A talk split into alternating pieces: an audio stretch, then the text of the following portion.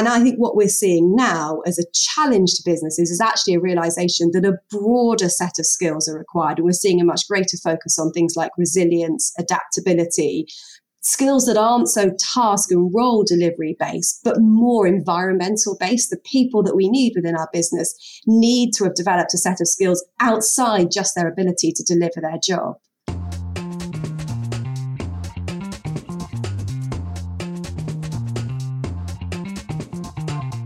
Hello and welcome to episode 47 of The Future of Work, the podcast that looks at every aspect of work in the future. And as always, it's brought to you by Wndyr.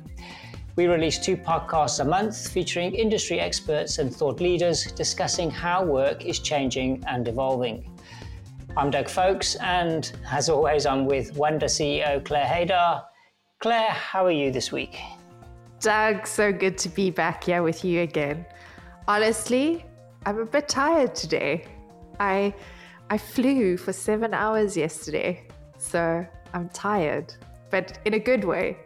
Did that make your arms ache? Oh, flew. Oh. Yeah, well, I flew, but yes, it does make your arms ache because when you're a student pilot, you don't yet know how to control that stick properly. And so you end up exerting way more force than you should because you're not trimming correctly yet. And you must concentrate so much. That that's the piece that tires you so much because I don't yet have the I don't yet have that pilot stamina. Claire, we need to get on. This week we caught up with employment lawyer and partner at Lewis Silkin, Lucy Lewis. We had a great conversation and we both learned a lot. Why did you invite her onto the podcast? Doug, I have to reiterate and say that Lucy's conversation was definitely right up there with some of the favorites that you and I have mm. had. Um, she's sharp. She's really sharp. She is an employment lawyer. I mean, that is, you know, they run a global HR um, consulting firm, an employment um, law firm.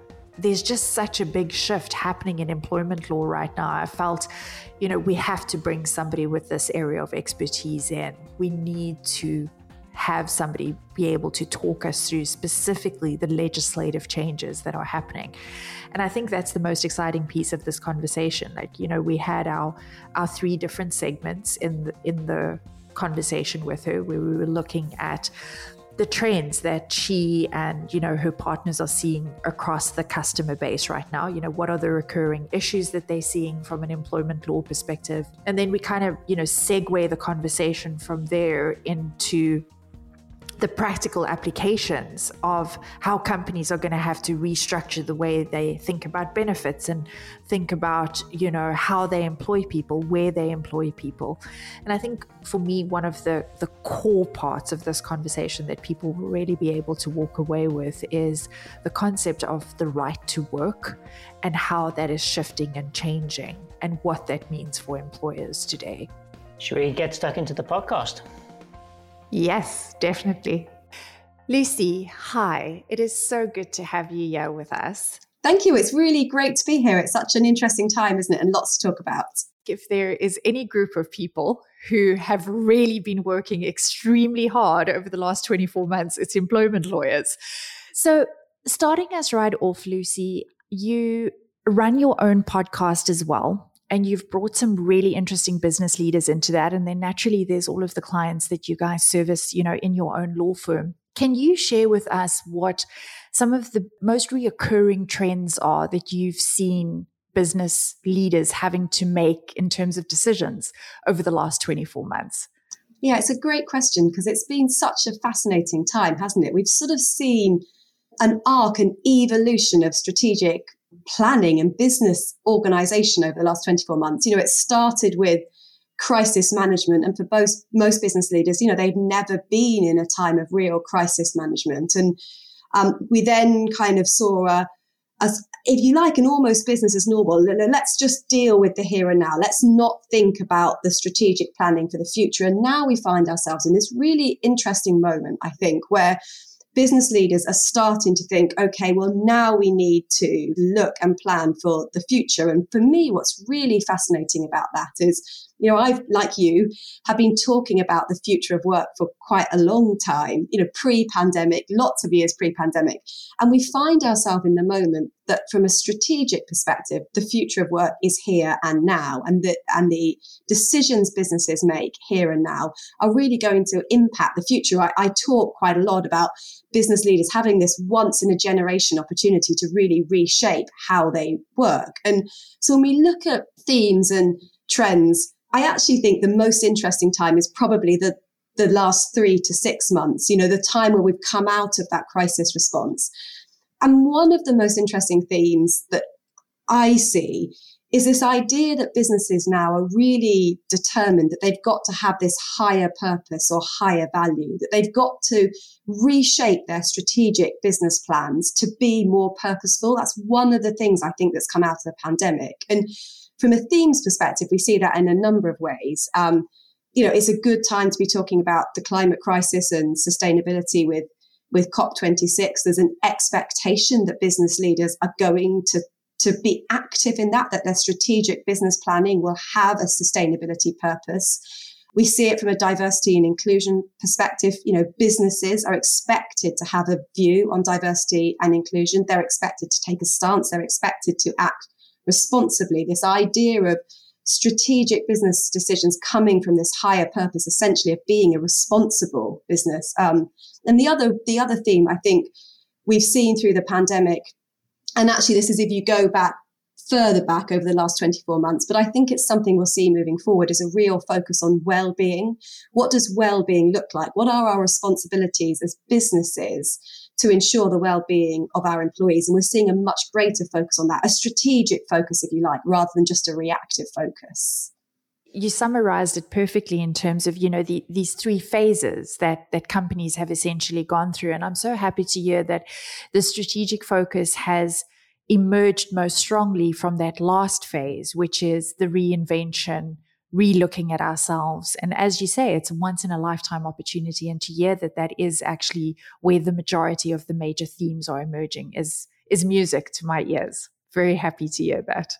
It's this moment in time that businesses have to say the decisions that we make now. And there's lots of things that we can talk about. We come on, I'm sure, to talk about you know, how employees work, where they work from, the hours that they work. There's a moment to to reinvent that, and we won't get that opportunity again. I, I think the really successful businesses are going to be the ones that are brave in those decisions. You see, I'm going to jump in and say uh, hello, good evening for me and you. I think yes, good morning for you. Yeah. I have my own small business, so I wouldn't call myself a business leader in, in the same sense that you're talking about. So my questions are maybe going to focus on a slightly different area. Apart from the trends, what would you say are the main two or three issues or recurring issues that have cropped up over the last sort of 20, 24 months or or even the last six months as you were talking about earlier? Again great question. And actually you know you saying you're a small business it, it reflects one of the trends. You know we talk particularly in the US about the great resignation but you know more broadly there is a war on talent. There's a view that people are reconsidering what they want their future to be. And a number of those people are saying, actually, we'll step out of the corporate environment, we'll do our own thing, we'll set up our own business. So that disruption whether we call it the great resignation, whether we talk about it as people, you know, being empowered to to have more control over their careers and their work life balance. But what we're seeing is it's creating a war on talent. And that, that, that actually creates a really interesting dynamic. It's driving quite a lot of those bigger strategic themes where I talk about businesses needing to act with purpose. In part, that's driven by um, the war on talent. So that that's probably the first thing. The other thing I, that we've seen, I think this has been really interesting, and this has kept employment lawyers busy, is how you manage health data. And, you know, more recently that's focused on how you manage vaccination and how you manage testing data. But, you know, we've always to a greater extent, pretty much on a global level. And some countries have a more, had a more permissive approach than others, but we've always stood back a bit from health data. And now employers find themselves in a position that actually they're having to look at things like, you know, should we be mandating vaccination? Should be we be requiring testing? And that's quite an uncomfortable area for, for most employers. It's difficult morally. It's difficult because it involves quite a lot of data. Like, what do you do with all this health data? What's allowed within the framework of collecting data? So, that I think has been a really big challenge. And for me, it will be interesting to see whether it evolves into something that means that em- employees are more generally happy to share information about health related issues in work. But that's been a key challenge. And the other one is slightly broader. And Doug, I don't know if you've experienced this in your business, but I think across bigger corporate businesses, there's been a focus on skills and redefining the skills that businesses want and businesses need. And I think pre pandemic, there was a real focus on, I guess, task orientated skills. What are the ta- what are the skills that people need to deliver the tasks that they do in their job? They need good communication um, skills for example. And I think what we're seeing now as a challenge to businesses is actually a realization that a broader set of skills are required. And we're seeing a much greater focus on things like resilience, adaptability, skills that aren't so task and role delivery based, but more environmental based. The people that we need within our business need to have developed a set of skills outside just their ability to deliver their job. Your last comment goes back to your earlier statement about what you were thinking, we were thinking of as the future of work pre pandemic is right there with us now. Just doing the job isn't enough because that ultimately that's going to go away. Yeah, and I think many businesses, and we've talked actually quite a lot about this within the Future of Work Hub, many businesses from a strategic perspective were focused on what we used to call business planning, essentially trying to predict what was around the corner and plan for it. Now, and the thing that we've learned from the pandemic and the real shift has been that actually that kind of planning, that kind of strategic business making focused on essentially trying to predict the future is you know, is impossible. And actually what you need to do is plan to be prepared. You need to be able to respond to, to what's around the corner, the things that you might not be expecting. And that shift in dynamic is quite interesting. Business leaders taking a step back and saying, well, actually, maybe that kind of corporate strategy of our five year plan is going to be this based on our reading of the market needs to be a broader strategy focused on, well, actually, how can we as a business ensure that we have got everything we need to be able to respond to the unexpected. And a lot of that is in the people. What are the skills our leaders need? What are the skills that the people that we rely on to deliver the services in a service focused uh, business? What are the skills that they need? And I think that dynamic is shifting. It's shifting to be more adaptable, um, more resilient, better able to respond to, to crisis, really able to respond to a fast moving pace of change. I want to go down a little bit of a rabbit hole with you there, Lucy. If we can come back to the to the health data piece. As you say, this is it is such a gray area. And it's it's a really tricky area for companies to be navigating right now. You know, like what are the, the frameworks or the guardrails that you as an employment law firm have provided to your customers? You know, is is there a framework that a business leader listening to this podcast can go, okay, that's a good way for me to help my leadership team or my shareholders think through this issue? One of the things that's really interesting about health data, and it's indicative of a, a broader challenge for business leaders, is that many businesses are global in nature. Many businesses want to take a global approach to things like, let's say, vaccination, because that's the most obvious thing. We want to take a principled stand. You know, many business, particularly US headquartered businesses, want to say, that we will mandate vaccination because that's in the greater public good. But actually, it's really difficult to put in place those guardrails because globally, the rules on these things are very different. And, you know, even within the, you know, the part of the world where I am, you know, across continental Europe, we have very different approaches to things like that. So I think the answer to the, the question about the guardrails is actually you have to take a step back from that in, instinctive desire to be global and actually say that the way that people feel about this is quite culturally different across different parts of the world. And you do need to engage on a local level. And that local engagement, I think, needs to cover two things. What are the mandatory laws in those countries? And most of the requirements are data related requirements, and they're not the same across the world. But actually, this bigger cultural piece that you know, with the pace of globalization, we sometimes think of ourselves as being quite similar. And then you come across something, and vaccination is a good example where culturally you realize that we're really, there are really big differences. And the thing that we've learned in our work are the businesses that have succeeded in having, you know, as an example, good and strong vaccination policies are the ones that get it right culturally. They engage in the right way. So in the UK, as an example, successful businesses would probably not want to mandate vaccination culturally. We're instinctively opposed to being told what to do in the UK but to engage with employees about why you're doing it why it's important why you're encouraging people to do it and invite people to come and explain to you if they don't fall into that category. That's really successful but that model, you know, a lift and shift to that model would obviously be less successful in other countries. And it's a really good example of cultural differences and the challenges in having a one size fits all approach to, to issues. Lucy, that's really it's it's profoundly wise on many levels what you've just shared. And if I can translate that back into the US, for example, and even if I if I just look at like the greater, you know, Pan Asia region, I think what I'm about to say for the US would apply there as well, is that the US is essentially, when it comes to an issue like this, the equivalent of 50 different states and 50 different cultures. You know, it, it literally is, you know, like people think of the US as one big country, but it actually isn't. You know what I mean? The culture on the East Coast is so vastly different to the culture on the West Coast. And if you go to the West Coast, just the North and the South and the difference between those, there's there's vast cultural difference there. So so using culture as a a North Star you know, to, and where you're saying, you know, go down to the grassroots level there and really engage at that level is it's harder work. I think a company needs to prepare itself for needing to resource to do that. But ultimately, it's going to yield greater benefits for the company rather than a centralized approach. Yeah, I think that's right. And when we look at culture, and we haven't talked about it, but culture is part of that that idea of businesses wanting to define a broader purpose.